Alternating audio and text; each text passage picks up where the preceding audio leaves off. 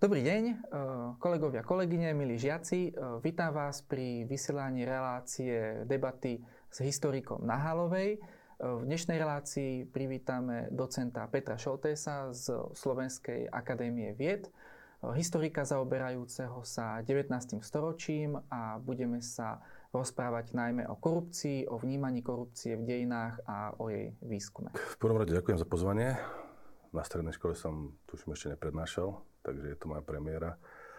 Tak sa pokúsim nejak e, predstaviť jednak e, to, čomu sa venujem, možno aj to, prečo sa tomu venujem, ako som sa dostal k histórii. Takže môjim zameraním je štúdium 19. storočia a my hovoríme o slovenských dejinách, ale v podstate v 19. storočí e, je veľmi ťažké vyčleniť z toho uhorského rámca to, čo je slovenské, čo patrí do predmetu slovenských dejín. Čiže skôr hovorím, že sa venujem dejinám Uhorska v 19. storočí so zameraním na územie dnešného Slovenska. Témy, ktorým som sa venoval, v podstate historik má jedno veľké šťastie, že nie je to veda, ktorá by bola robená na zakázku. Čiže nepríde za vám nejaký zadávateľ, alebo za minulého režimu, za komunizmu to bolo o tom, že bol nejaký výskumný plán a povedali vám, že budete skúmať dejiny robotníckého hnutia, budete skúmať e, národné hnutie Štúr Hurban Hoďa a toto je nosná téma, ktorej sa musíte venovať. Dnes je to postavené na tom, že človek jednak potrebuje si vybrať predmet výskumu, ktorý je zaujímavý nielen pre ňo, ale aj pre odbor ako taký a do istej miery aj pre e, historiografiu v zahraničí. To znamená, sme do istej miery tlačení do toho, aby sme reagovali na to, aké témy sa skúmajú na západe, na západnej Európe, v, Nemecku, v Anglicku, v susedných historiografiách, najmä českej. A moja prvá téma, ktorej som sa venoval, bola, keďže som z východného Slovenska, som skúmal, uh, aký to malo vplyv, skúsen, respektíve skutočnosť, že na východnom Slovensku existujú často v jednom meste, v jednej dedine uh, Slováci, Maďari, Rusíni, uh, Rómovia a Židia, ktorí sú po konfesionálnej stránke grecko-katolíci, rímsko-katolíci, kalvíni a luteráni. Skúmal som sociálne normy, respektíve to, akým spôsobom sa tá konfesionálna pluralita prejavuje v bežnom živote.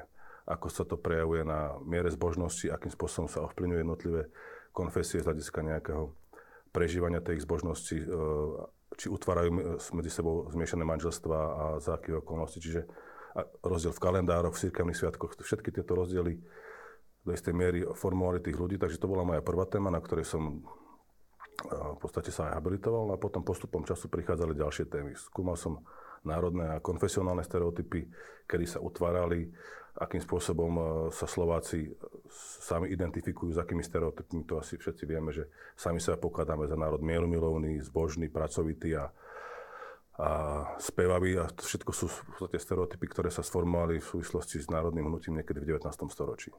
Takže každý národ má o sebe nejaké autostereotypné predstavy, to sme my a keď, sem, keď chce byť nejakým dá sa povedať, ukážkovým Slovákom, tak mal by som sa s tými stereotypmi nejak stotožniť.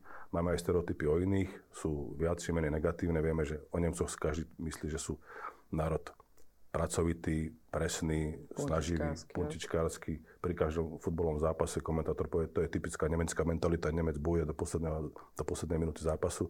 To je tiež istým spôsobom stereotyp. Čiže stereotyp bola ďalšia téma. A potom z ďalších tém narodili sa mi tri céry, tak som skúmal frekvenciu e, výskytu krstných mien. Zistil som napríklad, že dnes veľmi zriedkavé meno Dorota bola, bolo v 17. 18. storočí jedno z najrozšírenejších, ale práve najrozšírenejšie v tom evangelickom prostredí.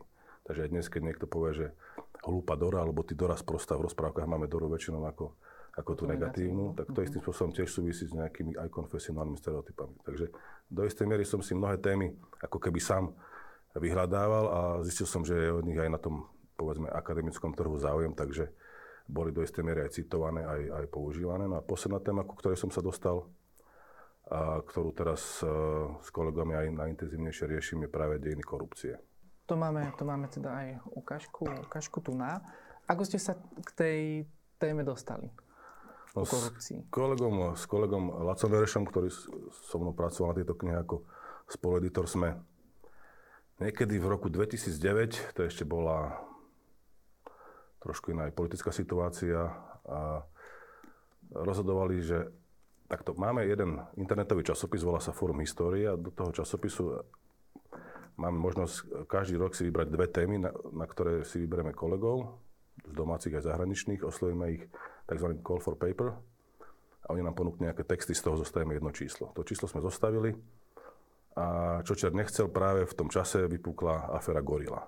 Takže novinári v podstate od roku 2009-10 11 nás v kuse bombardovali s žiadosťami o interviu, lebo zistili, že na túto tému korupcia v podstate v slovenskej historiografii dejepisestve nebolo doteraz napísané nič. Takže mali sme, dá sa povedať, s, tou, s tým časopisom úspech a viacerí nám vravili, že prečo z toho nenapíšeme knihu. Tak sme potom oslovili ďalších autorov, aj z Maďarska, aj z, z Rumunska, ale z Rumunska ten autor nakoniec ostal iba v časopise. A z toho potom vznikla táto kniha, ktorá vyšla v roku 2015. A v podstate ten projekt mal celkom úspech, takže teraz sme dostali aj jeden grant Akadémie vied, takže riešime túto tému už aj, dá sa povedať, v rámci nejakého projektového zámeru. Uh-huh. Ešte jedna otázka ma napadla, čo sa často pýtajú študenti, najmä na tých začiatočných dejepisných hodinách, keď sa bavíme o histórii ako vede, jednak je náplň práce a ďalšia tých, ktorých to baví, lebo viacej študentov, ktorí sú síce aj technicky zdatní, ale aj o história ich baví, venujú sa tomu, ale že či sa tým dá uživiť. Ty si spomínal, že sú rôzne granty, vydávajú sa knihy a dá sa tým uživiť rodina napríklad, týmto remeslom na Slovensku? Takto. Slovensko je trošku špecifický prípad. Keby sme hovorili o historikovi vo Francúzsku alebo v Nemecku, tak tam je situácia iná, lebo tam je veľa ľudí, ktorí sa históriou živia tým spôsobom, že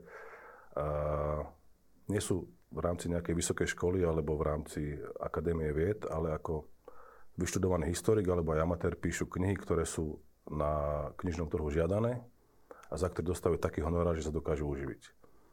Na Slovensku, v podstate aj v Čechách, e, je to trošku zložitejšie, náš trh je menší. Navyše aj o to, že tie české, české knihy e, vo veľkej mere prechádzajú na slovenský trh, čiže a náš trh je, dá sa povedať, 5 miliónový a český je viac menej 15 miliónový. Čiže ak chce človek sa venovať histórii a chce sa tým uživiť, tak nemá inú možnosť ako buď niektorí autori, ako možno Jozef Banáš, ale toho by som za historikov asi nepovažoval. Píšu historické knihy, skôr fikcie, fikcie alebo polo, polovedecké pojednania o rôznych témach, o ktorých vie, že budú mať o ne čitateľa záujem. Ale to my historici nepovažujeme za vedeckú prácu. Je to skôr nejaká beletria, ktorá má prvky nejakej faktografie.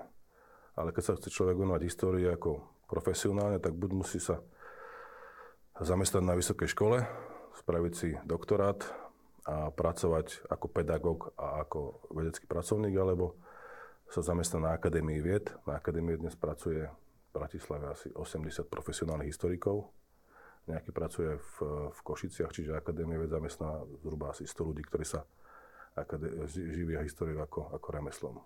Keby som to mal porovnať napríklad s Maďarskom, tak viem, že keď na Slovensku, keď zrátame aj archívy, aj vysoké školy, aj Akadémiu vied, tak celkovo sa profesionálnej histórii venuje možno 500-600 ľudí.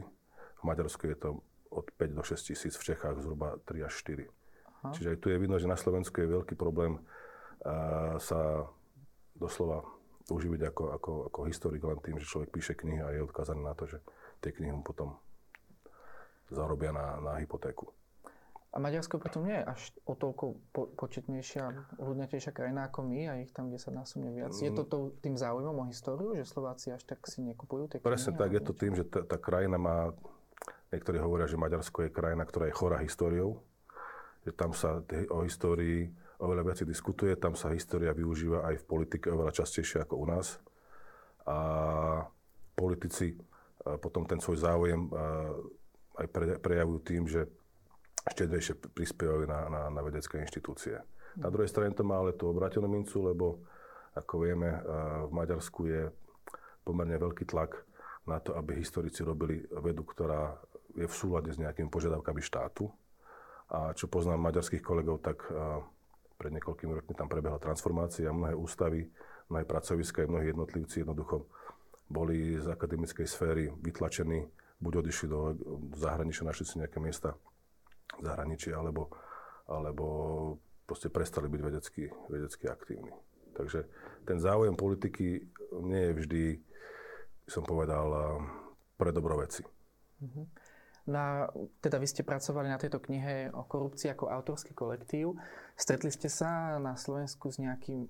Sice je to kniha o dejinách, čiže predpokladám, že asi, asi nie, ale možno nejaký tlak, že o čom to teda píšete a či to je proti niekomu, či tým na niekoho narážete alebo niečo také, alebo po vydaní knihy respektíve. Uh, chvála Bohu nie, ale tak táto kniha má asi 16, 16 štúdií od obdobia Márie Terezie až po, v podstate až po tú gorilu.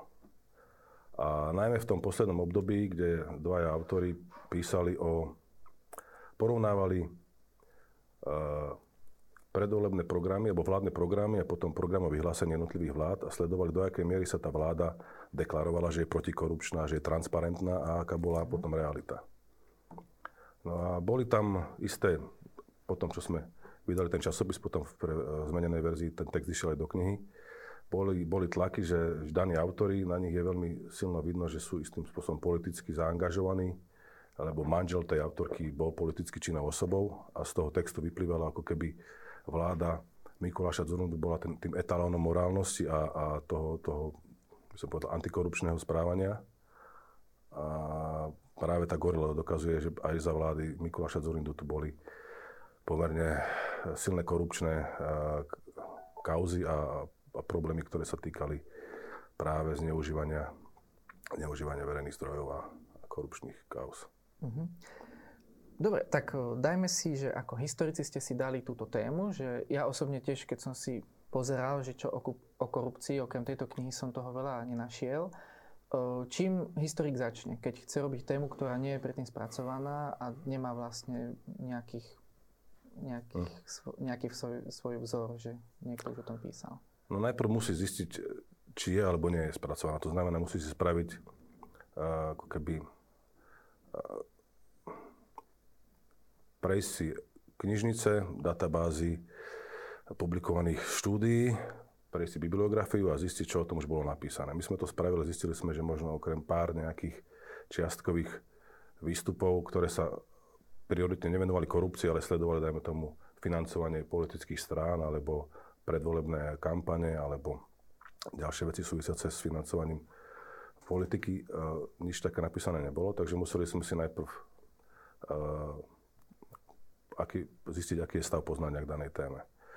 Potom druhá vec, uh, ísť po zdrojoch. To znamená, ak chcete uh, nejaký problém vyriešiť, je to podobné, ako keby ste ako detektív, ako vyšetrovateľ dostali nejakú, nejaký prípad. Máte prípad vraždy alebo nejaké krádeže a potrebujete nachádzať nejaké stopy, indície. Potrebujete vypočuť svetkov. No my máme tu nevýhodu, že svetkovia väčšinou už nežijú, ak teda nerobíme obdobie najnovších dejín a nemôžeme ísť po nejakých pamätníkoch. Aj tam je ten problém trošku zložitejší, lebo tí pamätníci ako keby autocenzúrou isté veci si, si vybavujú a iné nie. Čiže najprv musíte zistiť, aké sú vlastne prámene k dispozícii, aby ste ten problém problém vyriešili. Takže v prípade korupcie je to ešte o to závažnejšie, respektíve o to ťažšie, lebo ak nemáte slobodné médiá, ak nemáte slobodnú tlač, tak sa o tých kauzách, o tých problémov, problémoch uh, ťažko dozviete. Dnes, keď chcete zistiť, aké korupčné kauzy existujú, stačí si spraviť uh, rešerš uh,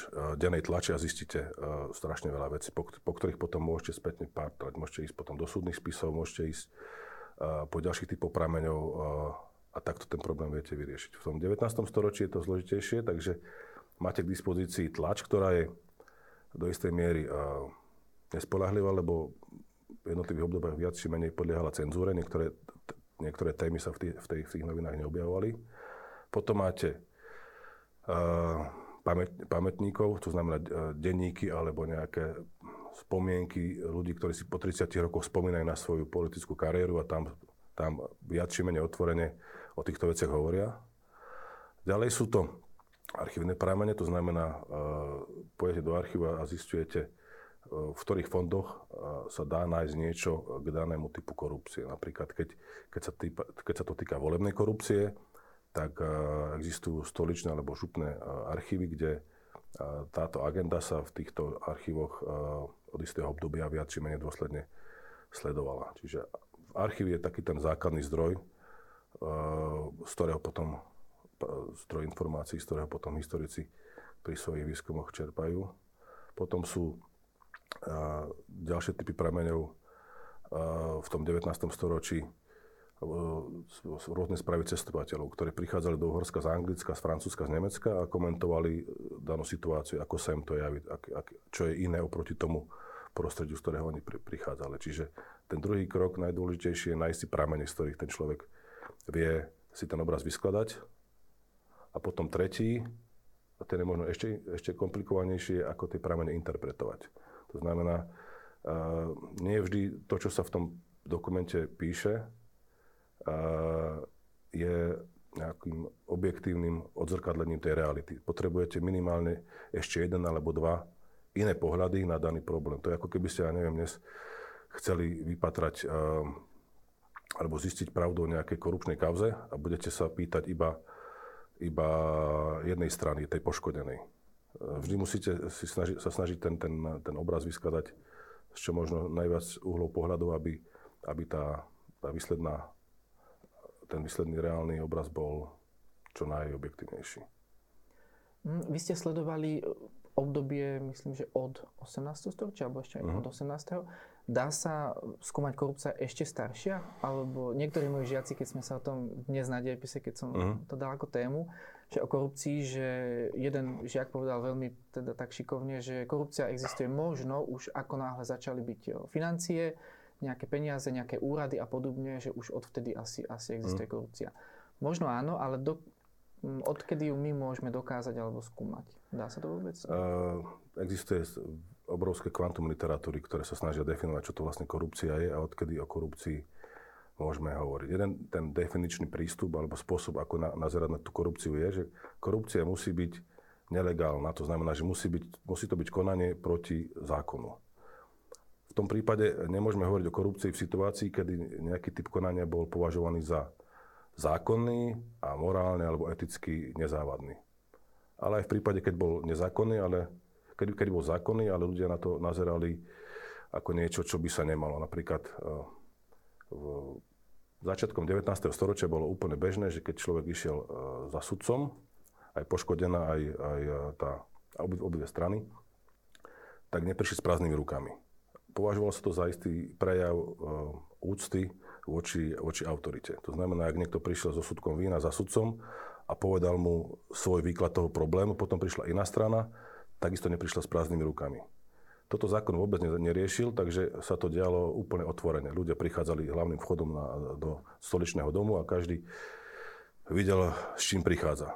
A potom sa to začalo aj pod vplyvom takého preberania istých uh, vzorcov správania z tej západnej Európe, najmä z Anglicka, kde ten boj proti korupcii v Európe začal ako najskôr, postupne aj Francúzsko a ďalšie štáty, tak sa to konanie začalo diať uh, nie verejne, ale, ale viac menej zadnými dverami prichádzali, aby som to mal zjednodušiť, tie stránky. A potom až neskôr niekedy v polovici 19. storočia boli príjmané zákony, ktoré, ktoré toto správanie uh, definovali ako korupciu, uplatkárstvo.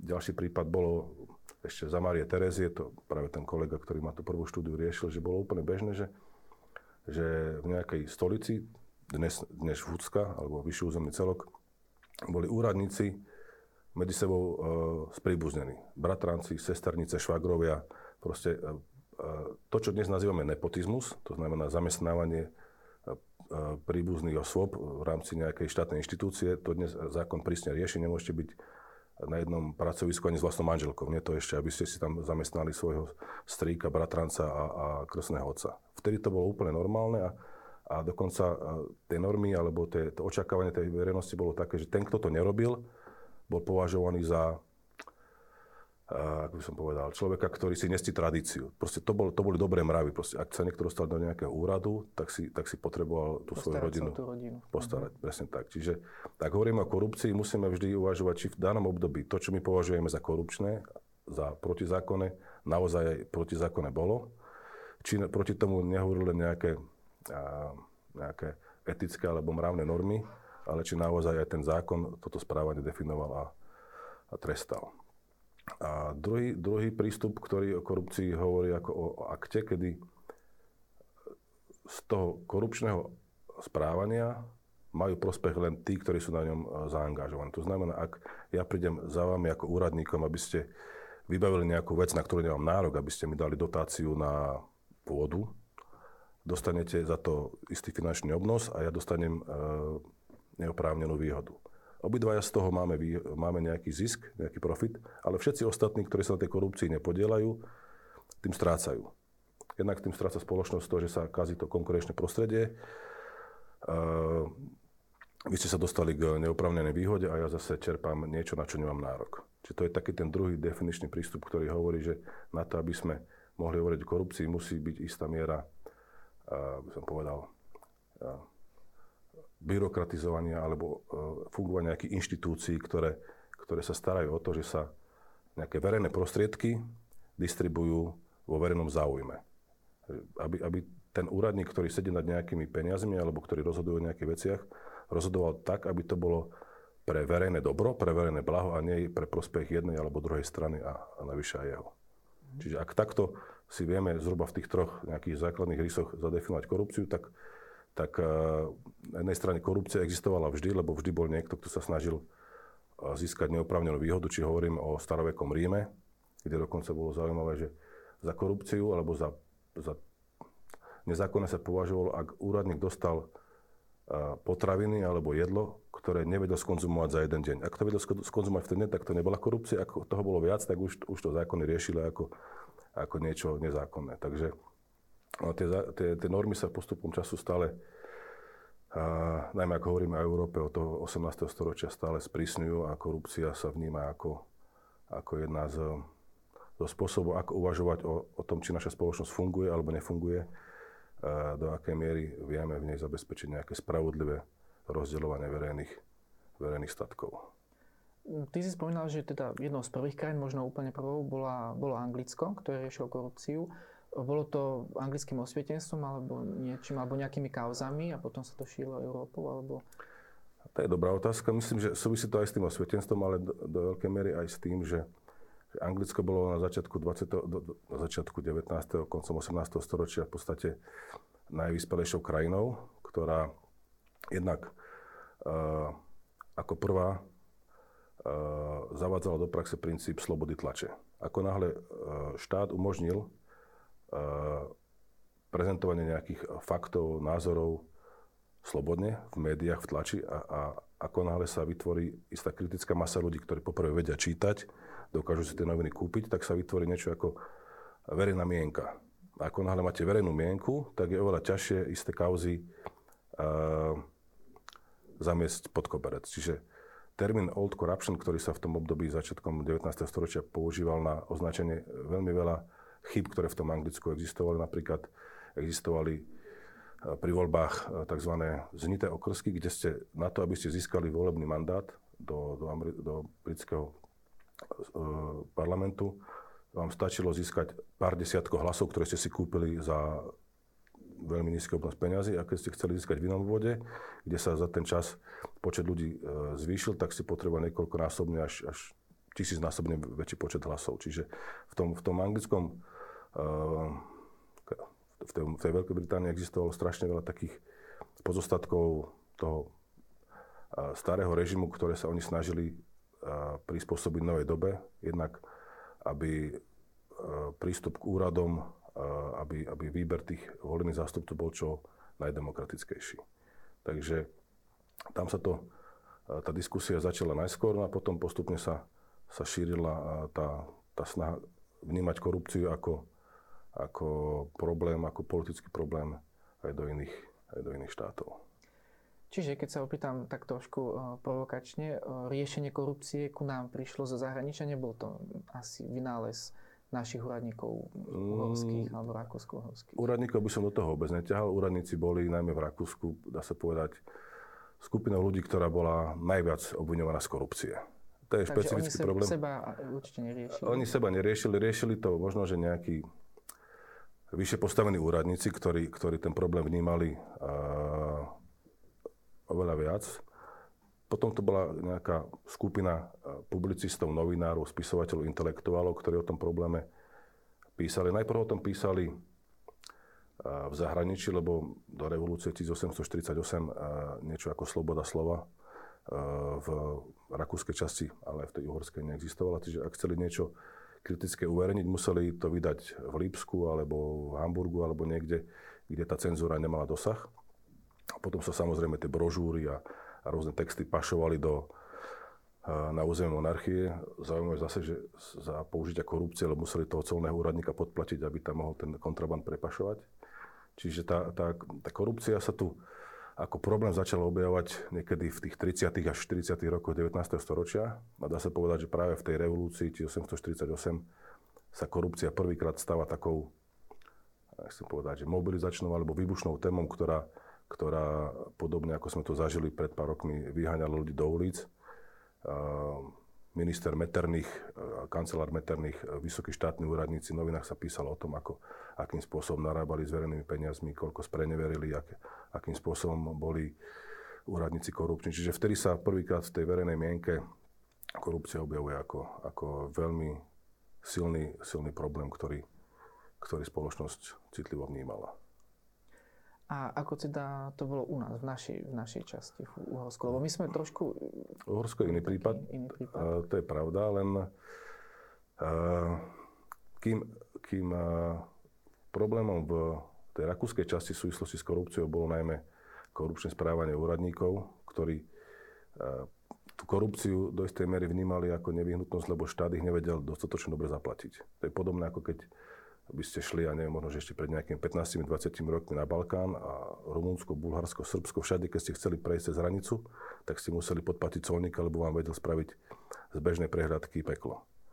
A niečo podobné sa dialo v, tom, v tej rakúskej časti monarchie v tom 19. storočí tiež pomerne bežne. Čiže to, čo dneska považujeme za nejakú balkánsku, balkánsky rys alebo, tu, alebo nejaký ten rys tej, tej východnej Európy, bolo bežné aj v tom našom Rakúsko, rakúskom priestore. Uhorsko malo problém s korupciou najmä v súvislosti s výkonom súdnej moci.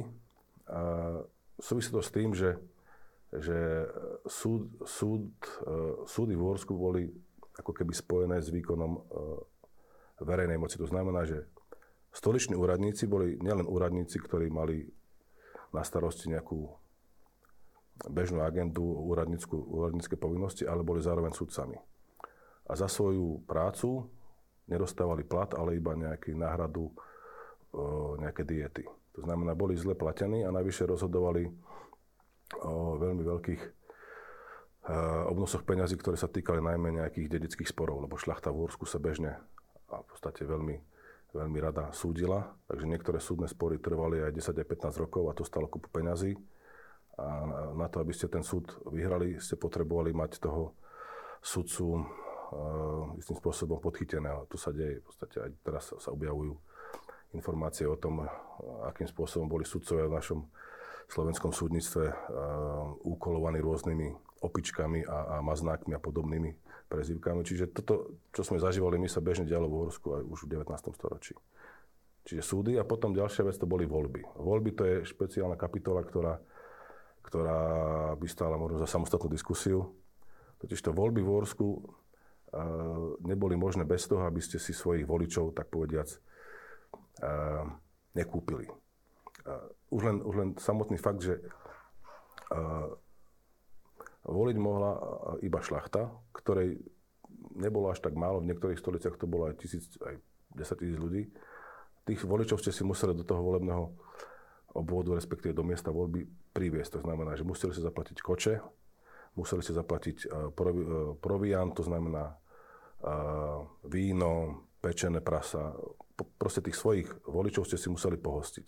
Každá strana, aj, aj tá provládna, aj tá opozičná, sa, sa, musela snažiť tých svojich potenciálnych voličov v dostatočnej miere pohostiť, aby ich vôbec prinútila k tomu, aby ten hlas odovzdali.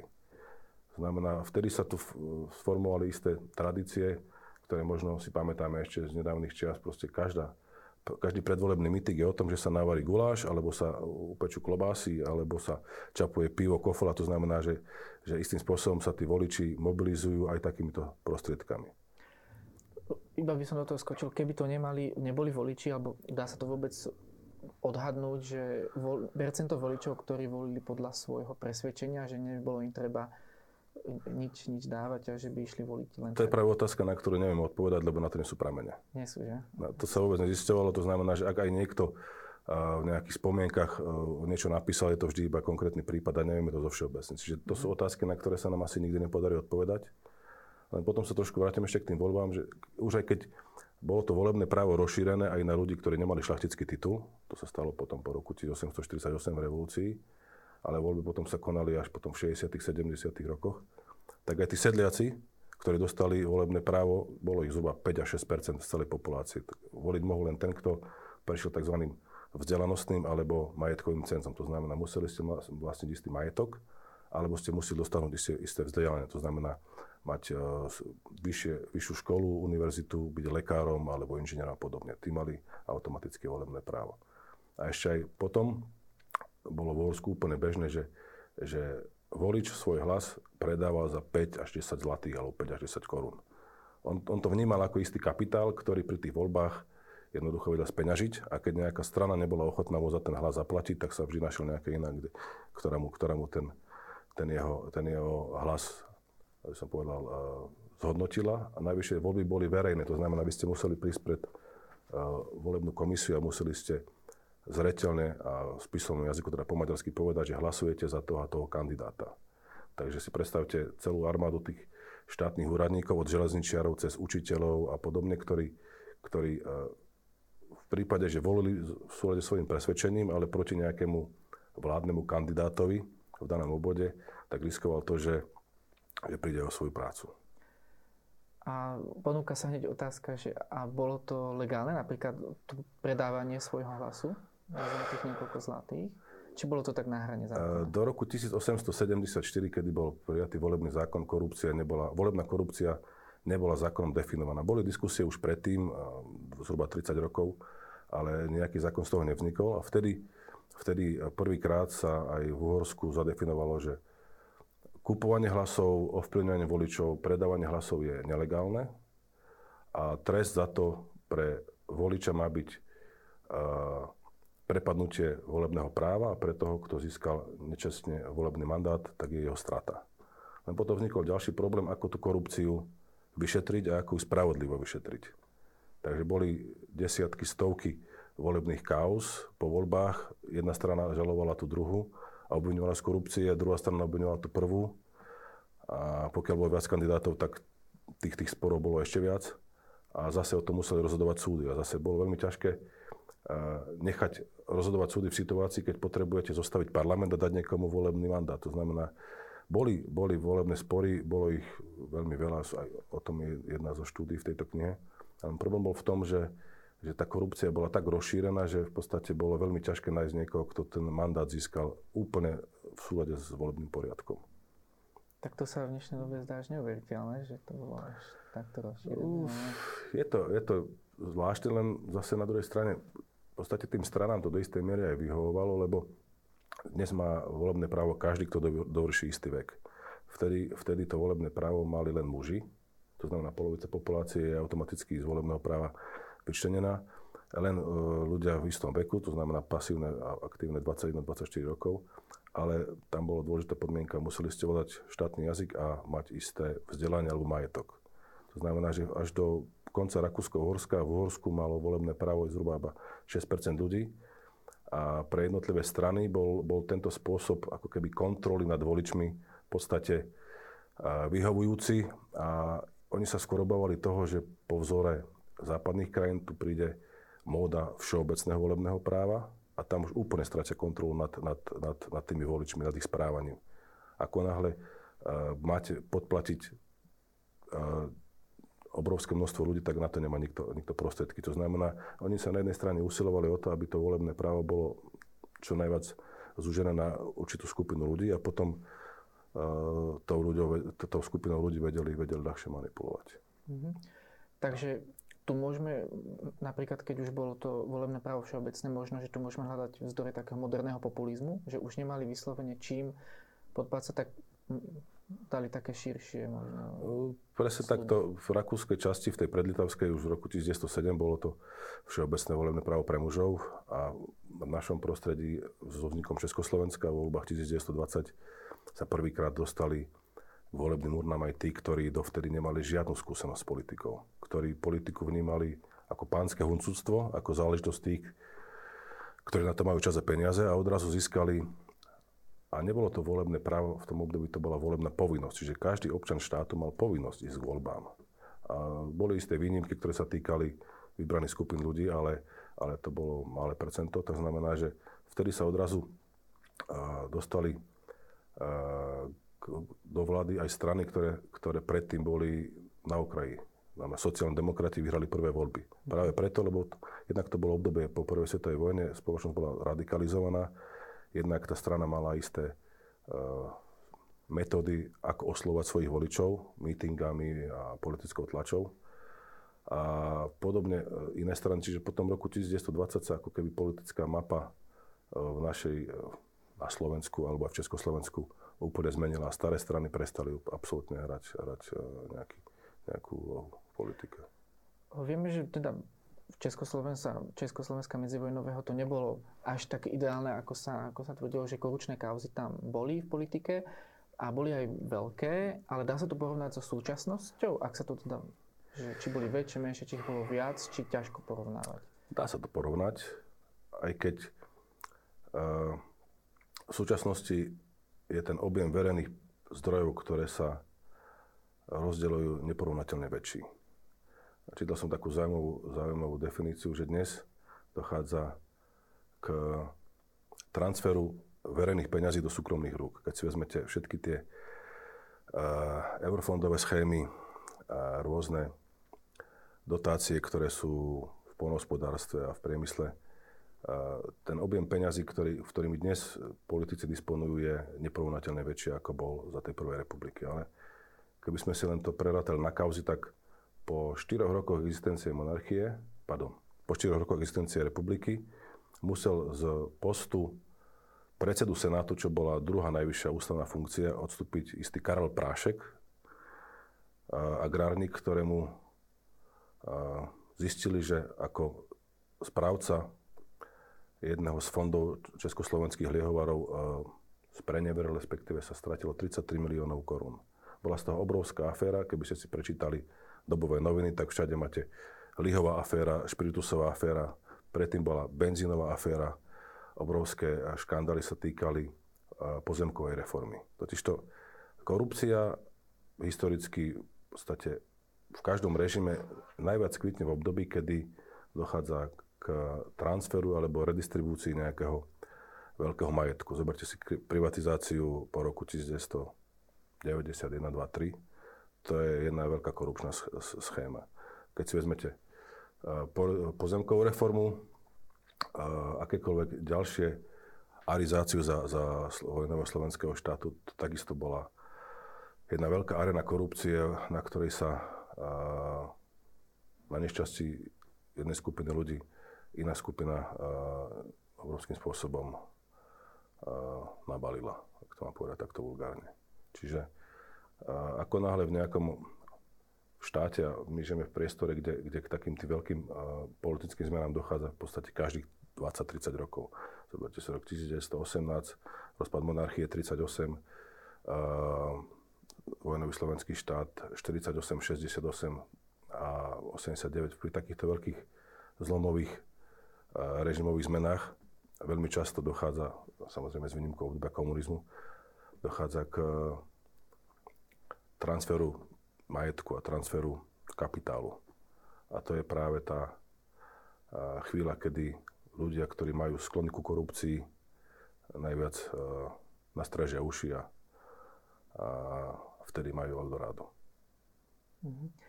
A čo sa týka teda už toho komunistického režimu, vieme, že tá korupcia tam bola, aká bola, ale sú nejaké kauzy, aj keď v tlači možno až tak nie, ale je nejaká taká kauza, čo vytrča z, z toho korupčného jednania, čo by stála za zmienku, alebo ak sa tomu v knihe venovala nejaká štúdia? Uh, konkrétne tejto kauzy priamo nie, ale uh, takto, v komunizme bol veľký problém uh, v tom, že uh, komunistická strana zastávala tézu, že korupcia to je pozostatok buržoáznej alebo malomešťanskej morálky. To znamená, ako náhle tu budeme budovať socializmus a komunizmus a všetci budeme vlastniť všetko, tak korupcia nebude mať vlastne prečo existovať, lebo, lebo zanikne ten, ten hlavný motív pre, pre korupčné správanie. Len čím dlhšie sa tu ten komunizmus alebo socializmus budoval, tým viac bola strana znechutená z toho, že sa tu vytvorilo také korupčné prostredie z nedostatku. Ľudia na niektoré veci mali aj nárok, aj právny nárok, ale v realita bola iná. To znamená, ak ste chceli dostať dieťa do školy, čím, čím lukratívnejšia škola, čím, čím menší počet miest, tým ťažšie tam bolo svoje dieťa umiestniť, tak tým väčšie lákadlo bolo využiť korupčné správanie. Keď ste chceli ísť k lekárovi, bežné bolo, že ste museli nejakým spôsobom toho lekára uctiť si. To znamená, taká tá malá obálková korupcia, či už sa jednalo o nejaký nedostatkový tovar alebo o služby, ktoré boli v nedostatočnej kvalite, sa rozšírila do takej miery, že v podstate sa stala nejakým akceptovaným, nazývame to akceptovanou stratégiou prežitia. Ten, kto neokrádal, okrádal svoju rodinu. Ten, kto sa nesnažil využiť svoje obľúbené slovo, vtedy bola protekcia. Máš protekciu, vieš dostať svoje dieťa na nejakú na nejakú školu, máš protekciu, tak vieš uh, získať bony a kúpiť si nejaké uh, nedostatkový tovar. To znamená, že v, tom, v tom socializme existovala tu korupcia, ale, ale bola v iných arenách alebo v iných sférach ako, ako v, tej, v tej prvej republike. Volebná korupcia neexistovala, lebo voli, voliť, uh, mohli ste voliť len, len uh, kandidátku Národného frontu, to znamená, že nemalo zmysel kupovať hlasy, čiže isté, isté korupčné správanie sa tu prirodzene vytratilo, ale naopak tá korupcia preliezla do takých tých každodenných, eh, do také tej každodennosti. Mm-hmm. A tá kauza ešte, ak by som mal doplniť, no bola tu samozrejme eh, asi najznamejšia kauza, o ktorej dokonca vznikla aj divadelná hra a hra sa v Astorke. Dokonca myslím, že scenárista sa vyjadril, že naša kniha ho inšpirovala k tomu, aby sa tej kauze začal venovať. To bol Stanislav Babinský návor, to bol taký pomerne, jak sa povedať, a, komunistický funkcionár, ktorý, ktorý uh, ovládal jedno, jeden, jeden podnik, ktorý mal uh, za úlohu vyrábať nejaké rustikálny nábytok, ak si dobre pamätám, a dokázal skrz svoje kontakty na polovné revíry, na ministerské úrady dokázal, eh, dokázal vybaviť eh, veľké veci a dokonca ašpiroval až, až na nejaké vysoké pozície v strane, ale vtedy, vtedy sa tá jeho pozícia narušila a jednoducho bol, bol obetovaný ako, ako, ako príklad toho, že aj v 80. rokoch komunistická strana sa dokáže uh, vysporiadať s takýmito očividnými prípadmi korupčného správania. Paradoxom je, že ten človek potom po roku 89 každého, kto ho obvinil z toho, že, že, že pachal korupciu, húžem na to posielal na súd a trestné oznámenia za, za narušenie dobrého mena. Čiže aj v tej knihe sme si museli dať pozor. A je tam v podstate len využitý jeden prameň dobový, ktorý, ktorý o, tom, o tom prípade pojednával, lebo tiež sme nemali, nemali sme odvahu riskovať, že ten dotyčný pán, ktorý ešte žije, by nás kvôli nejakým vetám dal, dal na súd. Aha, dá sa, dajú sa niektoré kauzy, ktoré nie sú až tak staré, že bude k ním dostatok prameňov, možno tieto za socializmu alebo v budúcnosti naše kauzy korupčné, dokážu historici s dostatkom prameňov ich rozlusknúť tak, že si budú istí, že naozaj to prebehlo a kto to urobil, za koľko a podobne? Lebo dnes... Ja, si, ja, ja mám skôr chuť veriť, že to urobia súdy že my nebudeme musieť ten prípad riešiť historickými prameňmi, ale že jednoducho e, zoberieme si len pramene e, nejakému súdnemu sporu a ten, ten rozsudok bude, bude odzrkadľovať ten skutkový stav a že, že my jednoducho budeme tie prípady skúmať a budeme tým, tým súdnym sporom veriť a nebudeme musieť e, pátrať po tom, či naozaj daný rozsudok je alebo nie je objektívny. To by som chcel veriť, ale e, je kopu prípadov, ktoré sa a aj v dnešnej dobe iba medializujú a potom nejak vyšuma dostratená. Takže uh, verím, že aj od tých 30-40 rokov, keď budú ľudia skúmať dnešnú dobu, budú mať čo robiť. Uh, ale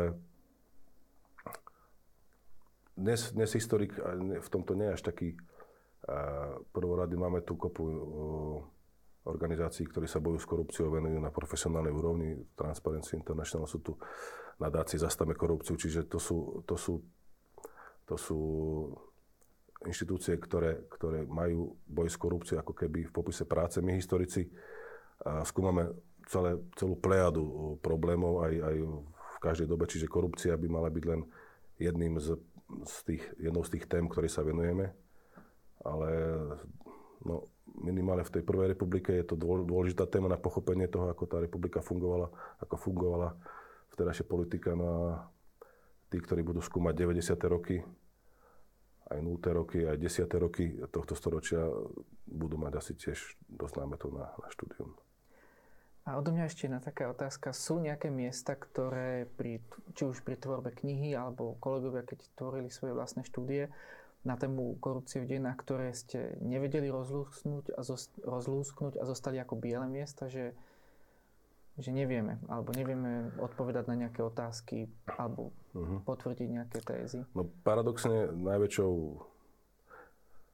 Najväčším, najväčším, najväčším handicapom tej knihy je, že práve obdobie komunizmu je tam zastúpené veľmi, veľmi slabo. Uh, problém bol je v tom, že historici, ktorých sme oslovili, nám všetci povedali, ale to nemáme z čoho skúmať. Korupcia síce existovala, každý o nej vedel, ale tým, že bola za socializmu cenzúra tlače, tak tlač nemôžete použiť ako, ako, ako dôležitý prameň. Keby ste išli do súdnych sporov, tak tam takisto neexistujú nejaké haldy prípadov, ktoré by tie súdy riešili. Skôr sa riešili také drobnosti, ako je hm, rozkladanie majetku v socialistickom vlastníctve, ale to ťažko definovať ako korupciu. Čiže na to, aby, aby historik skúmal toto obdobie, potrebuje, potrebuje pramene. V tom časopise internetovom, kde sme mali texty o korupcii, bol, bol jeden kolega, ktorý sa tomu venoval, ale on skúmal boj proti korupcii na základe nejakých oficiálnych dokumentov komunistickej strany. A tam z toho vychádzalo vždy to isté. Áno, korupcia existuje, ale čo skoro zanikne, lebo keď vybudujeme socialistickú spoločnosť, tak sa stratí. A súdruhovia sa stále radili o tom, ako tú korupciu potierať, ale povedali si, že však treba počkať, ona sa ma vyhnie, no ale nevyhnela v 70 80 rokoch, to už bol pomerne veľký problém, a, ale viac menej e, nejaká veľká kampaň na potlačenie korupcie sa, sa v strane nevyvinula. To znamená, uh, toto je veľká výzva aj pre budúcnosť uh, nájsť spôsob, nájsť metódu práce, ako, ako tú korupciu v tom komunizme bádať. Jedna z ciest je použiť tzv. metódu oral history, to znamená ísť za ľuďmi, ktorí v tej dobe žili a skúsiť na základe ich výpovedí tú korupciu nejakým spôsobom uchopiť. Ale tá metóda má svoje výhody, ale má aj svoje úskalia, čiže spoliehať sa na to je ťažké. A v západnej Európe existovalo už v období 70 80 rokoch, rokov výskum vnímania korupcie. To znamená, že sociológovia v spoločnosti robili nejaké prieskumy a, a, a snažili sa získať odpoveď na otázku, ako spoločnosť vníma to korupčné prostredie ale u nás sa to v podstate až v 90. rokoch začalo robiť. Čiže nám chýbajú, chýbajú nám dáta aj historické, aj sociologické. Čiže to je ten problém, pre ktorý e, tá korupcia za komunizmu je taká Ťažko. terra incognita, ešte ťažká téma. Tak ďakujem pekne za návštevu. Ja ďakujem za pozvanie. Dúfam, že sa uvidíme ešte niekedy pri nejakej ďalšej relácii. Rád prídem. V dnešnej relácii diskusia s historikom Nahalovej sme sa rozprávali o dejinách korupcie s historikom zo Slovenskej akadémie vied, s docentom Petom Šoltesom, ktorému ďakujeme a budeme sa tešiť na ďalšiu reláciu. Ďakujem a dovidenia.